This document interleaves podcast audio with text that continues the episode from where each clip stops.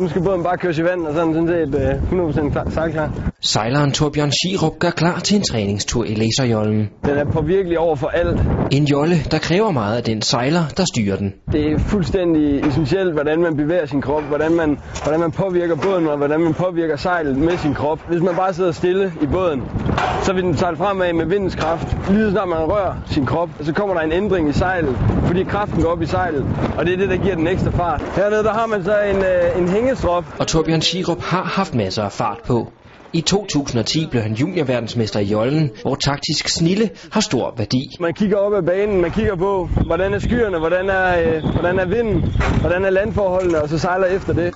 Den unge sejler deltager i denne uge ved for i Weymouth i en jolle, hvor alle har samme vilkår. Laserjollen det er en uh, one design. Der er kun én slags båd. Alle de skulle gerne have det samme grej. Så det vil sige, at det er forholdsvis simpelt. Det er uh, riggen, masten og bommen. Sejl det er et rimelig, rimelig standard. Det er kun det sejl, man sejler med.